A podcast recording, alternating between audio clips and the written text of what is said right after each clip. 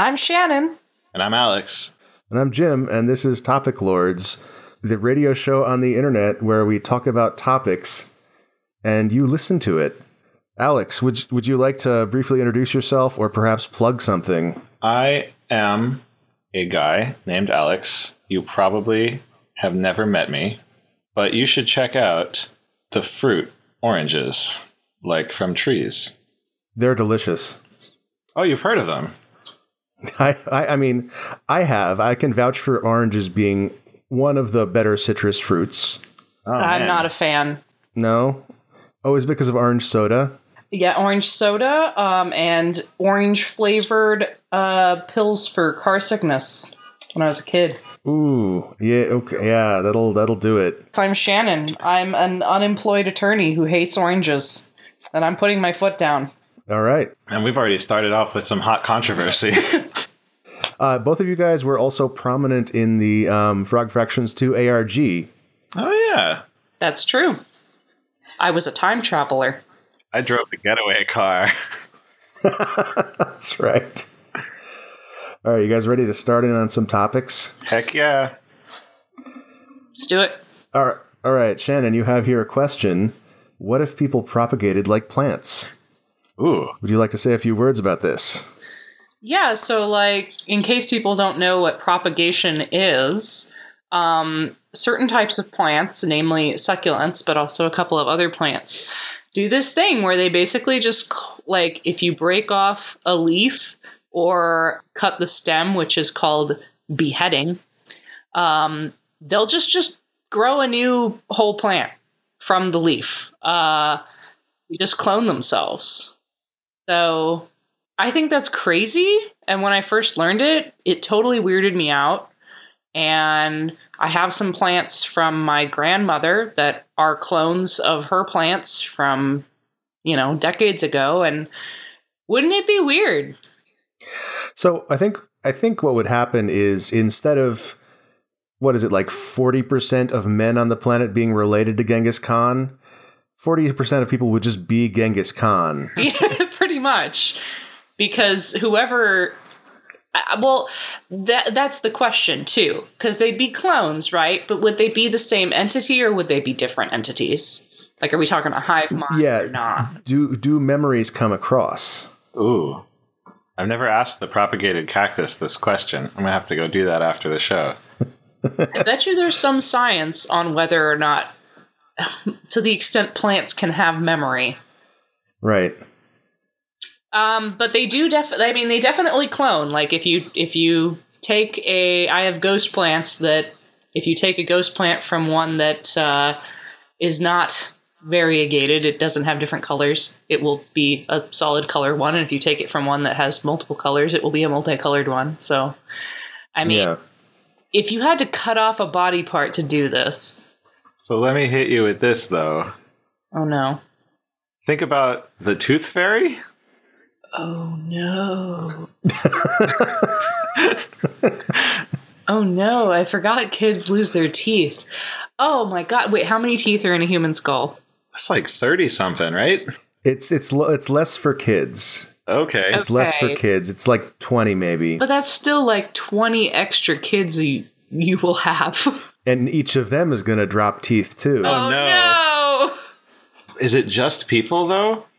Because I'm thinking now mm-hmm. about like sharks, right? They No. get they got so many teeth, and like sometimes they'll bite something and it'll get away, but they'll leave a tooth like stuck in there, and now they're like this thing got away, but now the shark has followed them, and now they have this little baby shark to take care of. I think it's just people.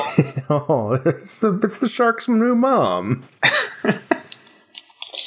Basically, I think it'd be really bad. I, I, well, we would have to come up with a bunch of processes. Like, you don't just keep those teeth around. You have to like, That's you have to destroy it. destroy them. It's Yeah. like a zombie movie. Yeah. Right. come out. And like yeah, I well I suspect we would make propagation Like barbershops would all have incinerators in the back. right. And it'd have to be illegal unless you you know, were legally authorized to do it. Like if you had a plan for this child version of yourself that you're Right. making. I, I wonder if you would be considered its parent or not. It's also like these things probably aren't going to grow to uh, adult size on their own. Like a human baby needs to be nurtured for a long time before it's it's viable. So like your hundreds of hairs that you cut off in the hundreds or thousands, I guess, you cut off in your in the barber shop, they're not all going to be to reach viability on their own. They would need to each be individually cared for. Well, I was about to say hairs don't have any living cells, so maybe we could restrict it to living cells. But then I was thinking about skin cells that you shed like all the time. So here's the thing. Right. It can't just be uh, on if we're looking back at succulents, right? It's not any part of the succulent. Like if you take a leaf and you cut off the tip of it, that won't grow. You have to take the whole leaf. So I think it's fair to say Right. that we're talking about like fingers here. I Okay. mean, something that is a unit Okay. because you have to take the whole leaf and then it has to I mean it literally leaches energy from that leaf to form a new little plant so oh this is disgusting. So you'd cut off a finger and then like a baby would grow at the base of the finger. I don't like this question Or, anymore. Like a, a homunculus made entirely of fingers. well Oh, man. that would be well so what it looks like on the plant is it'll be the leaf but then at the base of the leaf what starts growing is a full like uh a full plant like a full head with multiple leaves. So maybe a hand. so maybe so you cut off the finger and like when you do this with a plant the first thing to come out is like the necessary plant parts so it starts with like roots and like whatever the trunk kind of thing is. So with a human it's going to start like an embryo. It's going to be like a mm-hmm. finger with a butt and then like why a butt? a finger with a spine and a butt. Because Yeah. the The, the finger can't, like, the finger needs to excrete waste. If Yeah. there's no butt, it's just going to build up in there. pretty much mm-hmm. every animal starts with the butt fun fact So another terrible thing I haven't mentioned about propagation is that the place where you cut the leaf off, a new plant grows there too. oh no So really, pretty much So- every time you take a leaf off, you get two new plants in its wake. So you're saying, like, if you cut off my finger, not only would a new Jim grow out of the finger, but a second Jim would grow out of my stump. Yes. Oh, no. That is exactly what I'm saying. You would not get your finger back, you would get a whole new Jim. So I didn't know before you explained that propagation was a term of art. I thought this was just going to be, we are going to talk about how, like, what if humans dropped seeds? This is way better. yeah, this got way darker. I don't want to talk about this anymore. Okay, we can move on to the next topic. all right All right, Alex, I don't know how to pronounce this.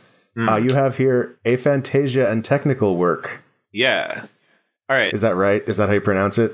Yeah, probably. You're probably the first person I've ever heard say it out loud, so I'm going to. All right. All right. So, aphantasia, you can probably, if you guess some Latin roots, imagine that it is a fantasia, as in not fantasia. So, Do you know what it is, Jim? No, I've never heard this term. Would you care to guess? I would guess it's the I, I I don't know the Latin root fantasia. I, I would guess that it is the inability to sense a certain thing. oh yeah, pretty much. So the idea is the inability to form mental images of things. Okay, sure. And I was just pondering this because I was like, Shannon and I are kind of on opposite ends of this spectrum of ability to form mental pictures of things. Like, specifically, not just like concepts in your head, but like a visual representation of things. Yeah, yeah. And then I was like, we were like chatting around with random people, and I was talking with a bunch of my friends and noticed that like a bunch of my friends in technical jobs tend to be worse at it, and a bunch of my friends in non technical jobs not so much. And I just thought that was kind of weird. That's interesting. Yeah, that's an interesting pattern. It's so it's there's definitely a spectrum here, and it's easy. Like, so I feel like I'm probably kind of in the middle, um, and it's really easy for me to say, well, yeah, you can't see see things in your images in your head, but nobody can really see images in your head. but so, it sounds like Shannon really can. It, it Yeah. sounds like like people on the the other end of the spectrum can like very vividly imagine a scene or a an image. Why don't we do an example? How about you uh, Please. come up with something for Alex and I to imagine, and we'll describe what, the image we see in our head. Okay. Um, an elephant standing on one foot, wearing a beret, Uh, and, and singing the the what, what's that guy's name? The the good gremlin from the Gremlins movie, singing that guy's song. Well, fortunately, I don't have to imagine what the song looks like because I don't know that song. Okay. All right. Well, my first point is you've probably exceeded the number of concepts I can hold in my head for an image, but like I can imagine maybe like a cartoon elephant kind of with it's probably got four legs and like Mhm. it's probably a gray color primarily and it's probably got some kind of a floppy hat that's maybe a darker color. And Okay, like maybe alright. it's got its mouth open. And that's about Okay. as far as I can get with that. Like a simple cartoon drawing, maybe. And and you you were saying you you have this picture in your head. Um, yeah, I can kind of imagine what it would look like. Yeah. Okay. So this elephant, um, it is kind of cartoonish. It's in kind of the style of Disney's Dumbo. Initially, when you said an elephant, it was photorealistic elephant, but as soon as you started giving it non-elephant-like characteristics, it morphed into a cartoony elephant. Um, Naturally. It's on its back right leg. Its other legs are out akimbo, like it is balancing and it is wobbling to keep its balance. I also added that it's on a ball for some reason. I don't know why. I just decided to put a ball there. Um, it is in the savannah. It's a pretty nice day. Uh, the sun is high. Um, there's some of those like savanna y trees in the background, but mostly just brush. Um, he is wearing a beret. The beret is black. Um, and it is kind of like on the like edge of one of his ears, like at the top, kind of like hung on that. But it's a human-sized beret on this elephant. Um, his trunk is kind of lifted up towards the air. He has his mouth open, and it's doing that thing where like you can see down, and the little uvula is shaking. And since I have no idea what song you're talking about, he's going la la la la la la la la la la la. That's okay. I'm impressed. So that's not usually the example that's given. Maybe a, a clearer one was I, I remember once in a room of people we we were asked think of a sphere, and Yeah. everybody else or, or no I think it was think of a cube I can't remember but somebody had like red cube with lines indicating it's a cube on a white background and mine was like instantly in my mind a cube sitting on a table with light hitting it from a certain side, casting a shadow, and like I could describe everything about the scene, and that all comes to me in an instant. Yeah, I wasn't sure what we were going to get out of this exercise because, like, one of the things that you do when you're not capable of doing something is you learn to compensate for it in other ways. And so, like, I could imagine someone who, with a complete inability to picture a scene in their head, just being able to come up with a description of a scene, like to invent details. But the, the scene you painted with words was pretty vivid, and I don't think you're trying to fool us, but it, so- it sounded like you were describing something as opposed to making it up. The images come very fast, and I've actually had issues sometimes when reading books, for example. Um, I can remember distinctly being very frustrated at one of the Harry Potter books because it was in the fourth book when Harry is going through the maze. And the book would detail whether he turned right or left. Um, but my brain was a lot faster at coming up with the imagery. So it would say he came to a corner, and I'd automatically imagine him turning left, and then the book would say he turned right.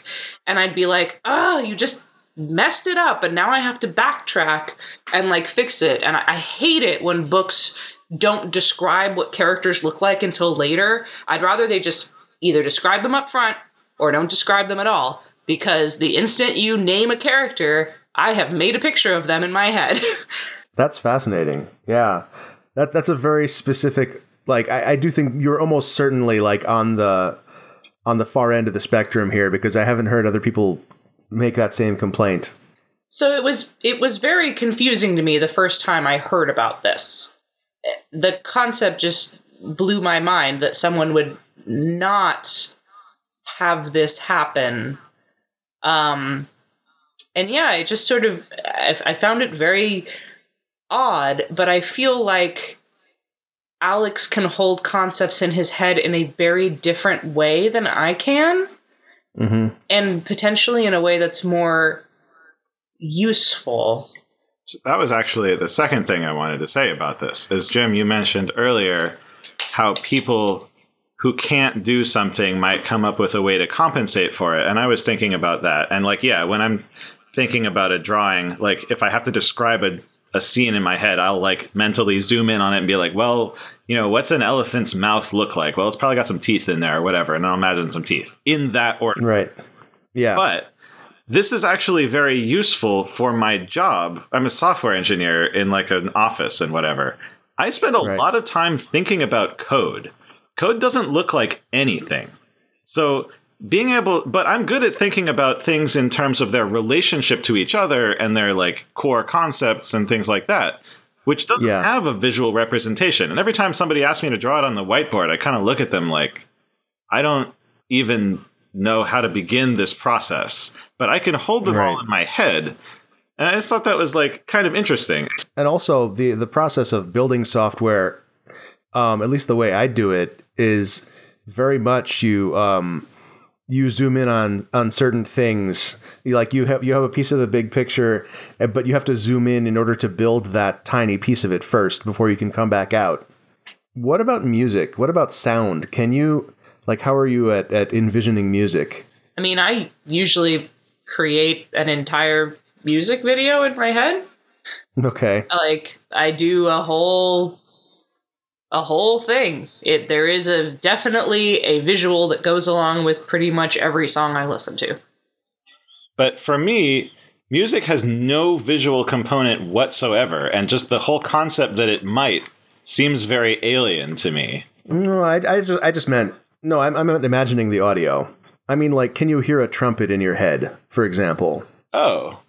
Uh, yeah, I think so. I kind of know what it sounds like in the same way that I know what like cinnamon tastes like.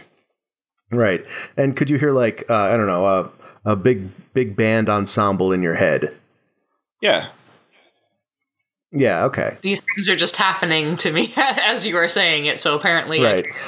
But what you made me think about when you asked me that was like I played piano for I don't know eight years or something, and I got like reasonably good at it. I never really learned how to read music though, which Right. turns out was because I could sort of hear something once and kind of memorize what I would call its shape, which is Right. sort of the pattern the notes make on the page without really reading them, which is kind of hard to explain because it doesn't have anything to do with the real shape of it. Like I don't imagine the shape on the paper per se, but I kind of know that my fingers have to move in these directions.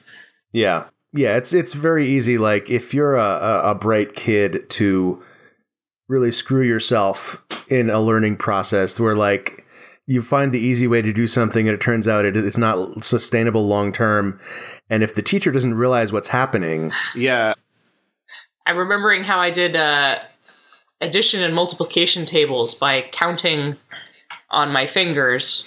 And of course, there's a limited amount you can do with your fingers. But then I was like, well, I, I also have joints. I'll just count all of those. Ooh. And then I'll just count between the joints and I'll count the lines. And then Oh, I'll just man. count, start counting other body parts. And so I, I relied on that for a very long time. that sounds like you've just reinvented the abacus Pretty much, but with my body. right wow. are you, you guys ready for the next topic Yeah. Yeah.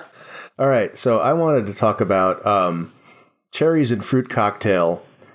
So you, you got, so fruit cocktail for the for the benefit of any listeners who might not be familiar with this is a canned food stuff, chopped up fruit bits preserved in a syrup, a, li- a light syrup. It's usually like pears and peaches and it's very like homogenous like everything tastes like basically like the syrup as opposed to like the fruit that it was and it's all very homogenous um, color wise as well. It's kind of like orange and beige-ish. Uh, but every once in a while, like usually a couple of times per can, they have um, a bit of cherry, which is again, it tastes the same, but it's bright red, and it's there to make you feel lucky that you got the cherry. So like, oh yeah, I, I am I get to eat this special treat just every once in a while in this delicious. It's like if they put if they they turned the slot machine into a food. Oh man. And um, I saw recently uh, someone eating fruit cocktail with extra cherries, where they had just like quintupled the number of cherries in the can, and it's it's just it feels like it's so luxurious. Like I'm sure there's no difference in manufacturing cost, and it's probably not sustainable because to get the same effect, you'd have to keep just adding more and more cherries to it, and eventually you're like, oh, it's all cherries now. Oops, all cherries. Were they Yeah. selling it at a markup? Uh, I didn't. I didn't see that. I didn't see whether that was true or not. But you can like, if you are um, manufacturing scarcity, you can really like. I imagine th- this is the sort of thing that like that mobile games do now, where they will they will make a tiny tweak to like like loot drop percentages and measure which one of them makes them more money um, and I'm, I'm imagining like the fruit cocktail manufacturers doing the same thing with like, what if we added 0.5% more cherries? Are people are people going to buy more of this can? And what they're not realize, what they're not able to measure is what does that do to their long term income? Where people like realize, oh, this is, uh, it's just more cherries again. Ugh. Let me just say, if I was eating fruit cocktail, I would already be miserable. And if I found a cherry in it, I would be more miserable. Oh, so for you, the cherry makes it worse. Yeah, syrup cherries are terrible. Well, I'll be sure to eat yours for you. I'm I'm a sucker for this marketing ploy. Like, I'd be down with that forty percent more cherries or whatever. How can anyone like syrup coated cherries? That's what I don't understand. Well, they're delicious for one. That's that helps a lot. That's also number two. It turns out. How do you get over the smell, though? They smell awful. I, They smell like almonds. oh, there it is. I hate almonds. Is do you actually? Yes, I cannot stand almond flavoring or almond smell. Almonds themselves are fine. Yeah, yeah. It's it's almond extract, right? Yep, not okay. This is something that I read about recently, and I probably should have I probably should have brought this up when Elena was on a couple of episodes ago because she was the one who told me about it or explained like what was actually going on. Um, I was weirded out when I realized that maraschino cherries are flavored with almond extract. Yep, hate them. Um, it's like what what does that have to do with cherries? Uh, it turns out that um, almond is the almond is the pit of a cherry-like fruit that is otherwise not really delicious. Um, and they used to make cherry maraschino cherries just by letting the um, the the pit of the cherry um, the, the extract of that seep out into the flavor of the of the cherry itself, but the the pit of the cherry in large quantities is toxic Yeah. and so they switched over to um, this other very similar flavor that was not toxic. I thought that was really interesting. Yeah, that's cool. that actually explains a lot about why I don't like them. Yeah, It was almond extract all along. who solved the murder? This has been educational. I, I still think that yeah, I, I I'm probably with you on the they might be diluting their market there. Um, I'd be very curious to know if they're charging more for the extra cherry versions. Um, They put little NFC tags in the cans so that when you pick up the extra cherry one, they get a counter goes up in some marketing room somewhere. Yeah, they, if you get a cherry achievement for eating five thousand of them, you get a little a badge in the mail. Yeah, you need a leaderboard. It really just everything just points back to games. Um, I had played a Guitar Hero game. This was like I don't know, two thousand nine. Uh, I think it was Guitar Hero Warriors of something. Anyway, it was the one where you could unlock special power ups that would allow you to do things like get star multipliers, eventually getting to the point where, like, instead of getting up to five stars per song, you could get up to 40 stars per song. Dang, that's some star inflation. And it was really like, it was a really powerful trick because, like, for five or six Guitar Hero games and also the Rock Band series, which I had also been playing, five stars was just a hard limit. You couldn't do you could do gold stars in Rock Band, but like it's still five of them. And having f- forty stars felt like that, that, it felt like cheating. It felt like we just blew the roof off the place. Yeah. And like, well, of course, you can't do that again next game. What are you going to go back to five again? That's for chumps. So now they're up to 3,000 stars per song, is what I'm hearing. They stopped making Guitar Hero games, presumably because they could, couldn't figure out how to solve this problem. So what you're suggesting is that there's not going to be any more fruit cocktail in three years because it's going to be three thousand percent cherries, and there's not going to be anywhere to go from there. What if they just start selling jars of, of maraschino cherries? We cannot release this episode anymore. It's like it's too dangerous now. this is deadly information. Uh, you guys ready for the next topic? Yeah, Hit me. hit me. So this is a write-in from a listener. Mike asks, "What is the most famous meal of the day?" Breakfast. Do you think it's breakfast? Do you think it's because of uh, Big Breakfast marketing it? I think specifically it's because of the like targeted at at least at our generation targeted at kids ads of how important breakfast is. Oh yeah, Most important That- that- meal of the day. the most important. That was what was- that was invented by Kellogg's, wasn't it? That phrase. Yeah, I think so. I think it just has really good marketing and would thus be the most famous. I think we Yeah. I think we need to think about what our metric is for the most famous meal of the day. Like I I can't think of one food that is universally eaten at breakfast. Like breakfast seems like the most diverse meal in my travels that nobody does the same way. That's a lie. What's what do you got? What do you got for me? Okay. I mean, if you're comparing breakfast to lunch or dinner, breakfast is way more homogenous than than either of the other two. I mean, dinner is like infinite possibilities, even on a global scale, whereas breakfast tends to be just more simple. I can certainly think of a bunch of foods that are like like pancakes. You you wouldn't eat a pancake at dinner. That would be ridiculous. For sure. Or waffles or like cold cereal or oatmeal.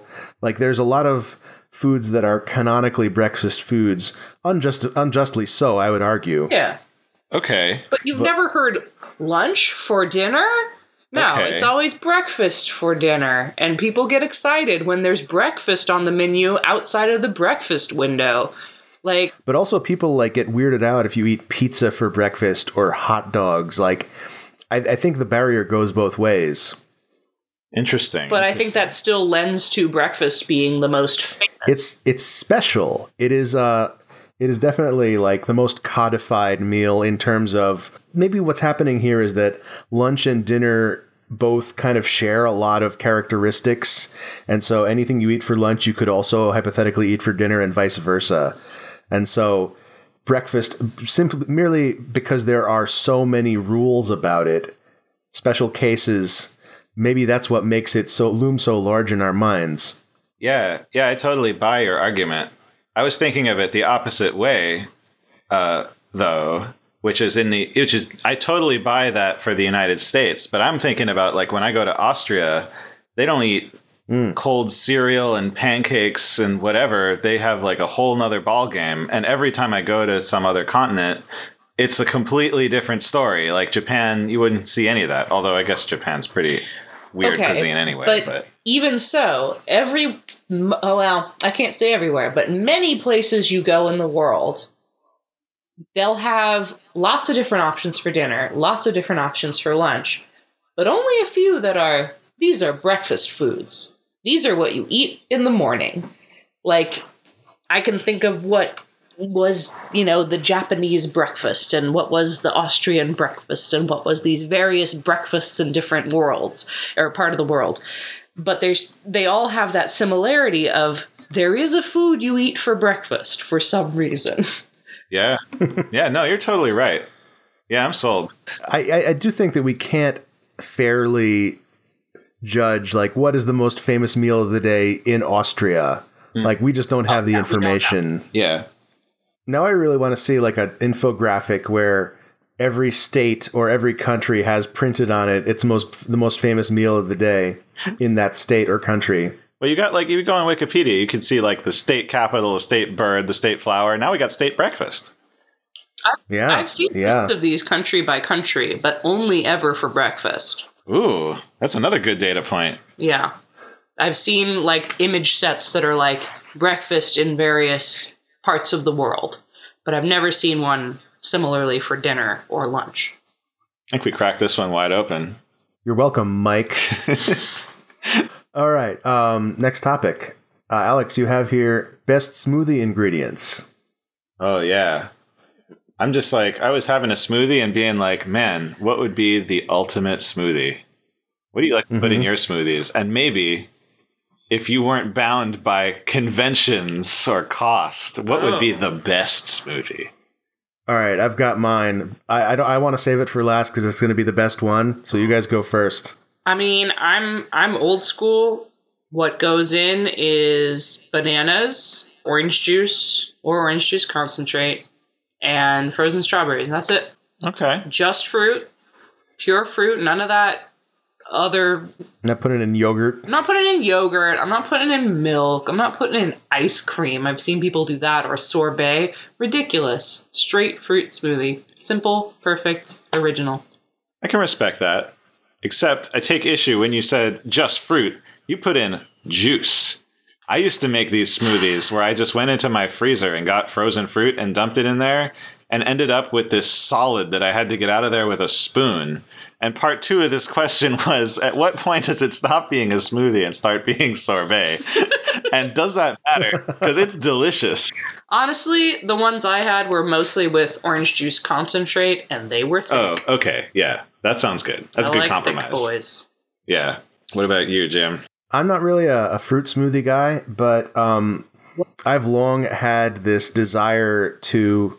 This this came out of a similar question where Elena had asked me um, if you could take any cuisine and reimagine the fast food industry around it. Uh, in, instead of hamburgers, what would it be? And I was thinking, like, what I would love to see is fast food uh, curry, Indian curry. nice. Um, and the advantage of a of a hamburger is that it's a sandwich. You can eat it while walking or driving, one handed. Um, and so I was trying to imagine how would you like make a tikka, tikka masala, like chicken tikka masala, uh, be a one handed operation and Mm. what they actually do is they make samosas. You know, Okay. they make like, like the equivalent of hot pockets. Yeah. But um, yeah. Okay. But what I want to do is a uh, I, I want to see a smoothie form of cur- Indian curry. Like so, you just take the curry, put rice or naan in there, and you run it through a food processor so that it would fit through a boba straw. I was thinking that. I was wondering about that part. Yeah. Oh yeah, that'd be a big straw. Oof. Are there little tiny I- chunks of chicken and little tiny chunks of veggies that you can suck up through the boba straw? Yeah, that's that. That would have to be part of the experience. I want like a big is your one inch straw? diameter straw. I want to be mainlining this thing in three seconds. yeah, that's really challenging. I dig that. Before you open the food cart, you should probably do some uh, some test runs. Well, and there's the problem of like, how do you get it so that the naan doesn't just like completely become become completely disgusting in seconds? Maybe it's like an ice cream cone where the cup is made out of naan and you drink it all through the straw and you just kind of like ball it up at the end and scarf it down. Make the straw itself be made of naan. Yeah, we're reducing our pl- plastic pollution that way. I like that. Are you guys ready for the next thing? Yeah. Shannon, you have here participating in religious ceremonies that aren't your religion. This is a um, good segue from what we talked about last episode, where April discussed inventing secular rituals for children because she grew up Lutheran and is now atheist, and so she misses all the little fun community things you would do at church. Yeah. I'm I'm basically atheist agnostic, and I Oh, I should clarify. I think of her as an atheist, but she is agnostic. yeah I fall somewhere in that line. Um, but I have in my life participated in a significant number of religious ceremonies that were not mine, and sometimes accidentally did parts of them that I probably wasn't supposed to do. And it, you know, kind of, I had that experience, especially when I was when I was young, and I was, uh, you know, I had a lot of friends who were very Christian and very concerned about this.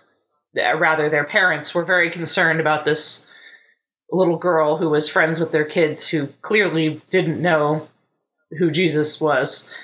Um, and so I ended up going to Catholic Church, Lutheran Church, uh, Baptist Church on a fairly regular rotating basis, and also occasionally Jewish synagogue.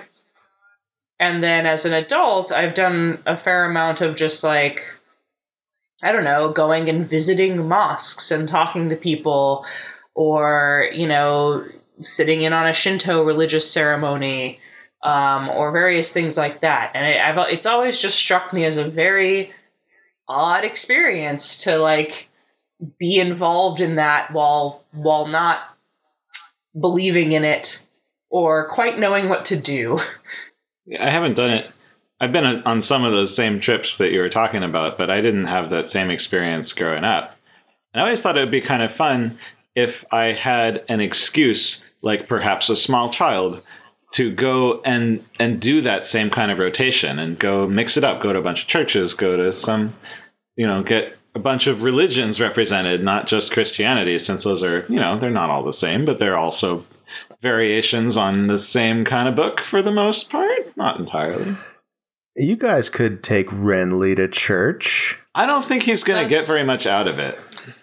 Okay. Also, not sure they'd let him in most places. Actually, that's a great point. A lot of religions are not big on dogs. You know, I, I've been doing this a bit vicariously through a podcast that I'm now going to recommend, which is Oh No, Ross and Carrie, um, Mhm. where the the hosts do exactly this. They they basically go to a bunch of various uh, religious and non-religious organizations that have different beliefs and uh, learn about it and then share it. Um, and they've done like Mormons, Seventh Day Adventists, Scientology. Um, Christian Science, a bunch of different interesting ones, uh, and it I, I don't know. It's been really kind of I, I find it fascinating just to learn about what everyone else believes, and Yeah. I don't think that I really got that most of the time when I was at these places.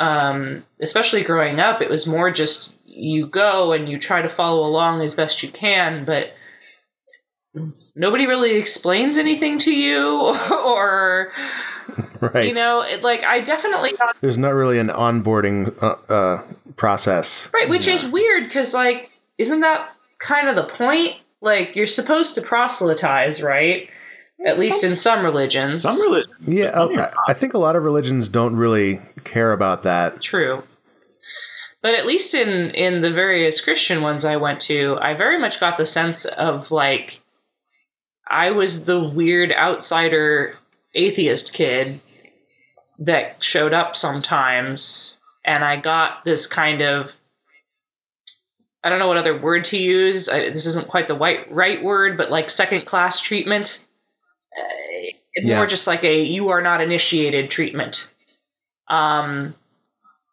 and it was very hard for me to know what I was allowed to do and what I wasn't. But there were literally times when they would like need an extra altar kid to like carry the cross down. And they'd be like, here, put on these robes and carry a cross down and be part of the service. And I would Right. do it because, like, whatever. That's what the adults were telling me to do.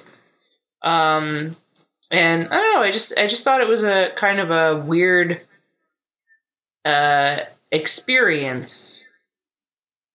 And I, I just wonder, like, I, I don't know. I feel like maybe maybe that's a good way to go with kids trying out a bunch of different things. Um, I don't know.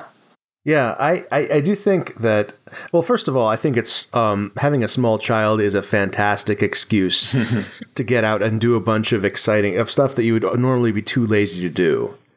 Like it's it's actually kind of amazing for that, and I'm um, really glad for that aspect of Winston being in my life. Um, and I do think like the idea of taking him to observe a bunch of different cultures, religious ceremonies is a super interesting one. Like even if it's just from a anthropo- anthropological perspective, I um I have done a little bit of the church hopping thing. Like I I mean in a sense like because I was never Catholic even when, you know, my grandmother took me to mass on Christmas Eve.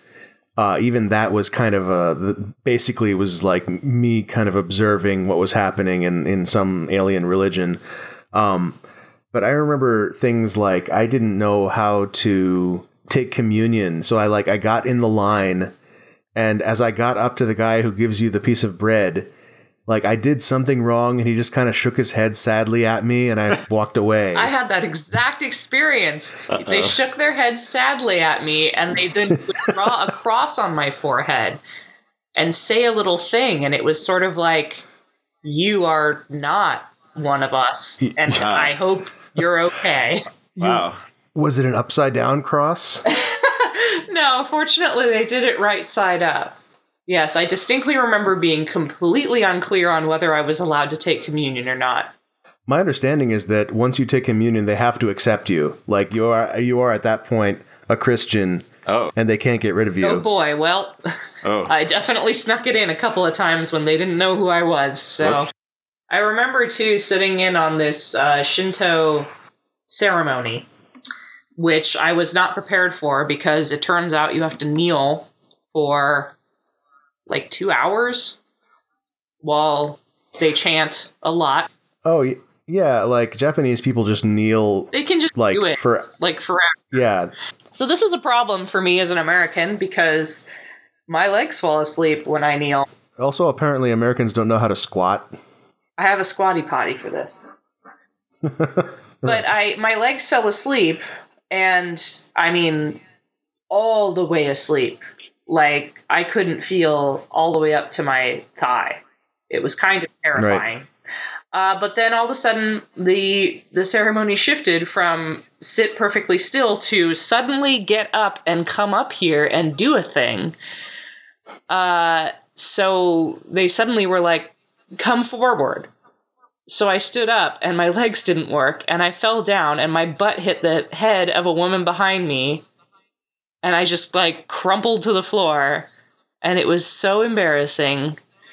But I really wish somebody had warned me that I was going to have to use these legs again because I would have been shifting around and getting them warmed up. Yeah, I feel like the ideal way to experience new like religious ceremonies, among other things, would be to have kind of a local guide of, or at mm-hmm. least a translator who can right. give you a heads up. It's better to kind of know approximately what is expected of you before you go in, in my experience. You have a background in like Judaism a little bit. yeah. In my family, we did um, sort of the fun holidays from Christianity and Judaism. So we did Christmas and Hanukkah, and it was always very exciting when they were on the same day, which happened at, at least once or twice when I was a kid. That was very fun. I didn't realize uh, Hanukkah was a roving day. Yeah, it's. I mean, I think it's always on the same day on the Jewish calendar, but it's like year 3000 something in the Jewish calendar, and that thing moves around more than you might think. I, I think it's sort of lunar based, if I remember right. And I oh, the hang of it. Uh, because one of the other things we did not do was go to services of either religion, like hardly ever. So my family did Christmas, but we always had an artificial tree. And I distinctly remember your mother, who is the uh, I guess, Christian origin side of your family, hmm. uh, wanting to get a real Christmas tree for Christmas, and me being very excited because I'd never had a real Christmas tree before. And I said such, I said in front of uh, Alex's parents, "Wow, I mean, I never had a real Christmas tree growing up." And Alex's dad said, "Yeah, neither did I."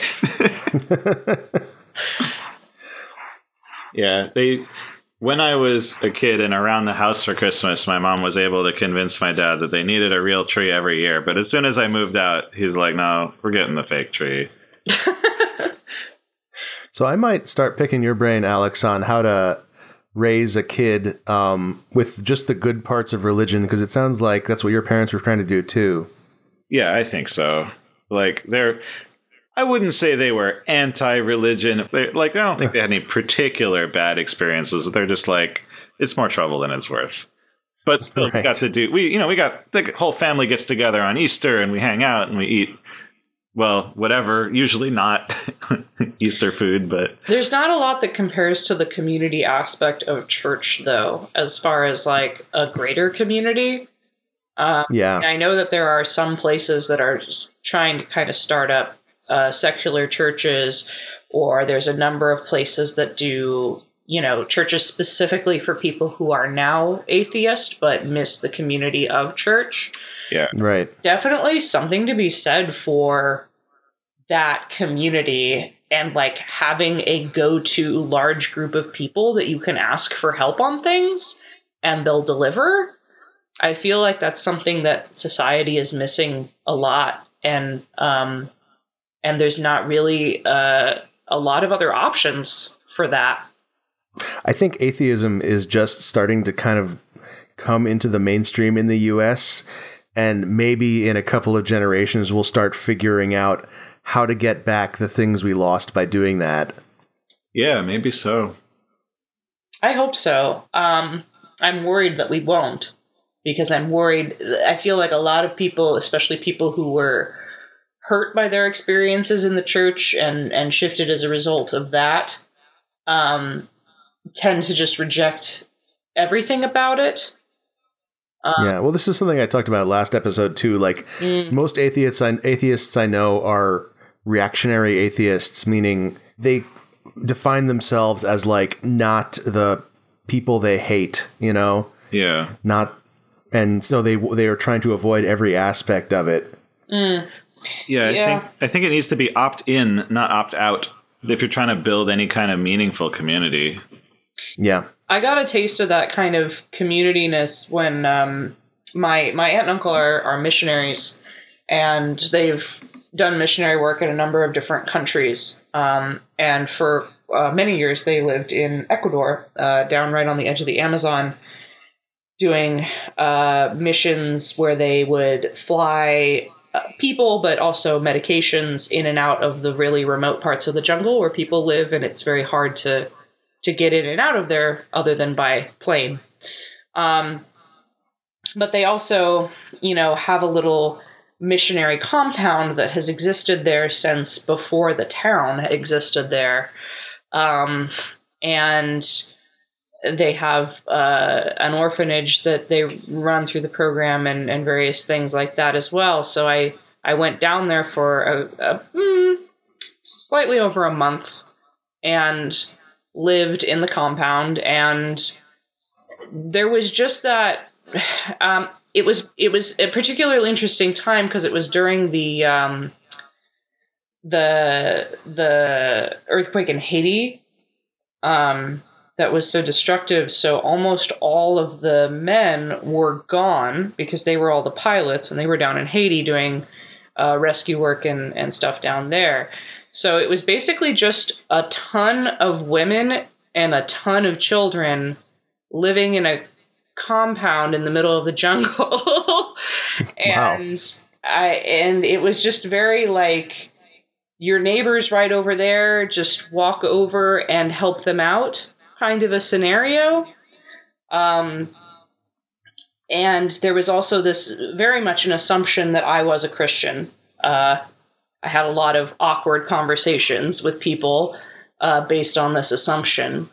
But the community aspect of it was really cool. There was something really nice about just like having a bunch of people really close that you could rely on and talk to and share resources with and, you know, watch kids for each other. I, I can't tell you how many babies I babysat. So many babies. Um, yeah. and and um, I don't know. It, it was it was a very interesting experience, and and um, and it was also an experience where, despite the like, none of the people there were from the same walk of Christianity. They all had very, very different concepts of what Christianity should look like. Um, I remember in particular there was one guy who was convinced that there was a man who was possessed by the devil and needed an exorcism and the majority of everybody else did not agree that, that exorcisms were a thing. Um, and yet, despite that, they all were very keyed in on, but we live together in this community and we help each other, even though they disagreed on many, many, many very uh, kind of core, what I would consider core beliefs. Um, so I don't know. It, it was just interesting, uh, an odd experience, and and definitely, I mean, I came away with that kind of wanting to convert because it was so nice.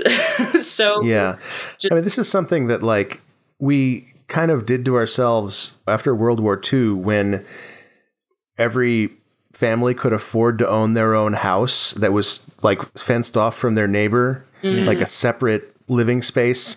Whereas before that, like, as far as I know, people lived in larger communal families and shared resources. And like, if you had a kid, um, everybody in the family would, would share watch, would taking care of the kid. Yeah. Mm. Makes sense. Yeah, that was definitely the vibe there. And like the school was, you know, a short walk.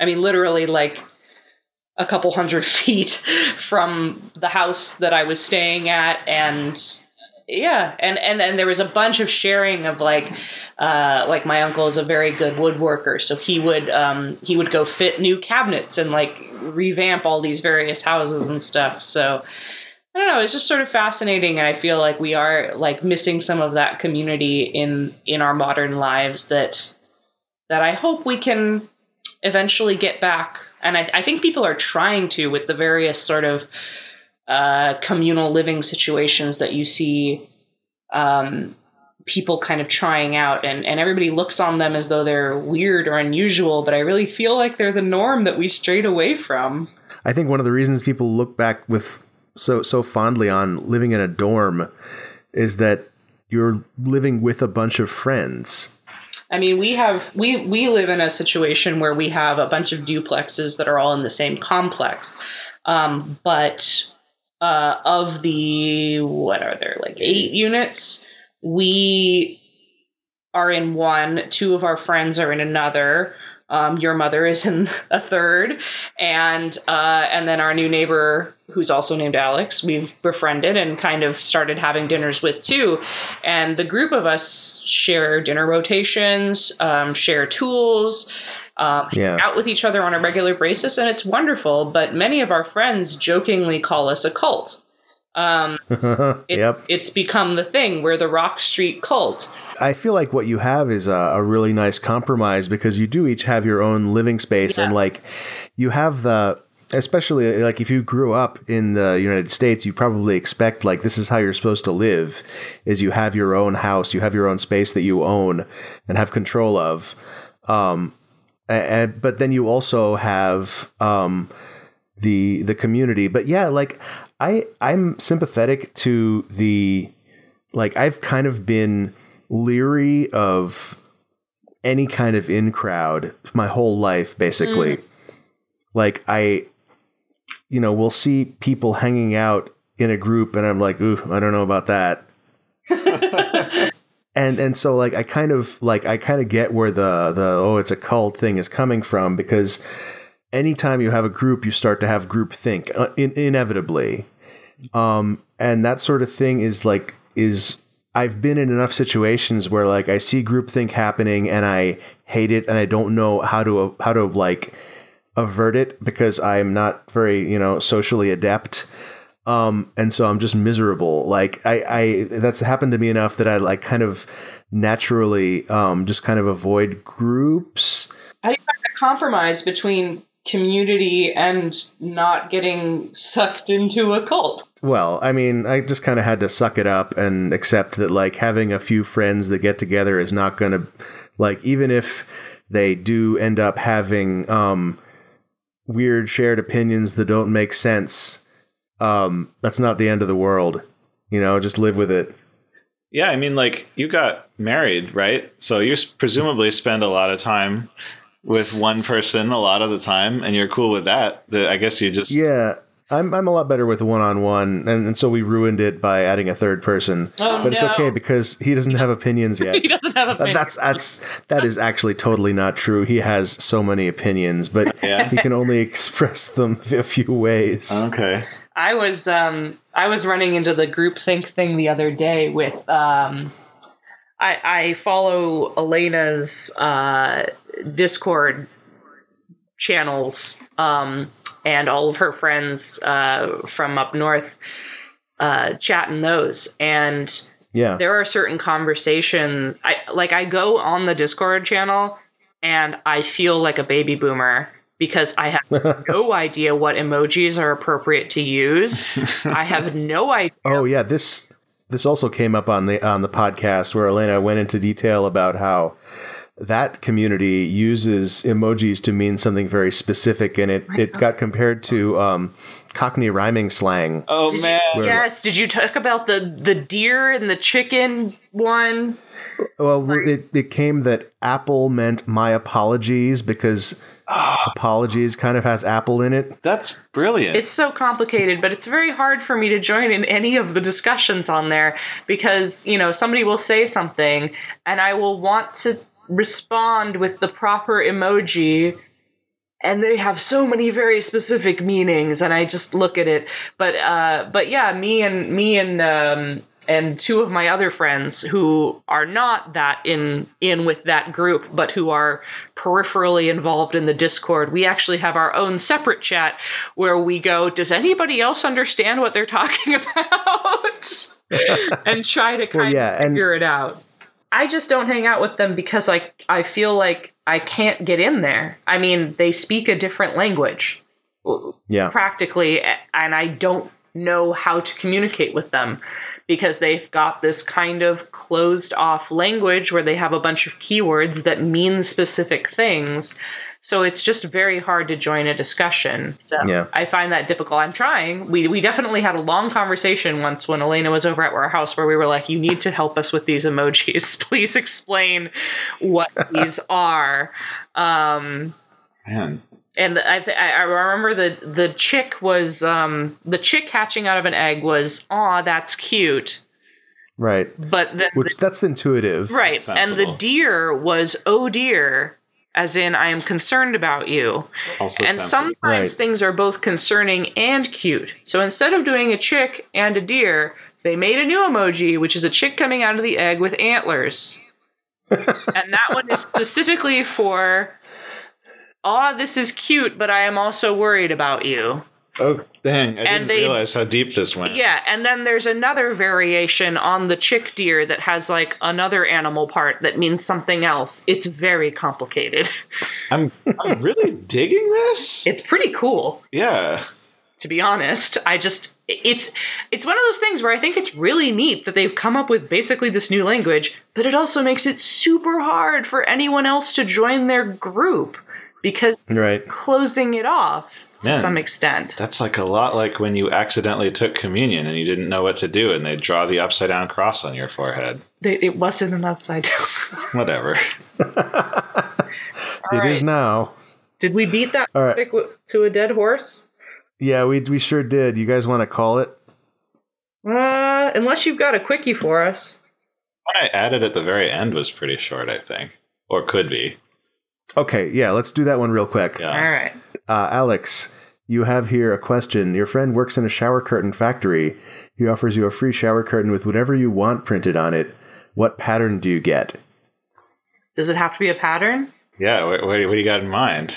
I, I just need to know the You want rules. to print it out of like chainmail or something? It's not going to be a very good shower. No, I mean a but- pattern is like a repeating. Oh no, no, pattern no! I as mean, opposed let's say image. he accidentally. Oh, no, he works in the shower curtain factory, right? He's got the ten foot wide printer or whatever. He can print whatever you want.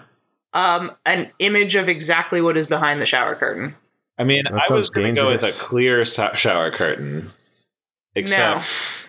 So I, I have a clear shower curtain. I actually really like having a clear shower curtain because you can see if there's a murderer in your shower. You don't even have to open it. which is pretty nice. And the light comes through. I I, I figured out what pattern I want. Tell me about it. It it's it has the image of the of the the scene behind it. Plus, there's a murderer. Yeah, that's what I was gonna Oh, finish that's with, good. actually. I want to get you know those novelty T-shirts where it's like a plain white shirt except it's got the like hypersexualized woman in a bikini body and your head sticks out the top of her neck. I want the Right. clear shower curtain with the bikini bod on it. okay. And you could get it. like the tuxedo one and the bikini one and like Yeah. the suit different one. ones. Yeah. That's pretty good. You can take all these selfies where, like, oh yeah, I'm the kind of person who wears a tux into the shower. Yeah. My actual answer is um, I want a series of shower curtains Ooh. that are all the books that I want to read but don't have time for. oh man. Very good. Yeah, no, because he works in the factory, right? He's got like the stock of like a hundred feet of shower curtain roll. You could just make one that you have to scroll like end to end with a big crank. Oh, nice. And so you're in there, Yeah. you're reading, you motorize it, it scrolls past you, so you can't wash your hair because you got to keep reading. Yeah, I dig it. Could just be the Dr. Uh, Bronner soap label over and over. Oh man, yeah. Just hire that guy, whoever wrote that, to just like type into one end, and that printer prints out a fresh one every time you go in, and it just keeps going the whole time. All right, you you guys, I think that wraps it up for this episode of Topic Lords. Thanks for being on. Thanks for having us. I feel more lordly already. Congratulations. And I'm more ladylike.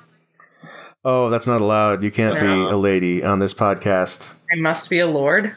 Well, hang, okay, hang on. Let's see how this topic lady, topic ladies, topic ladies. That's not bad. You can okay, all right. You can be a topic lady. All right, it's official.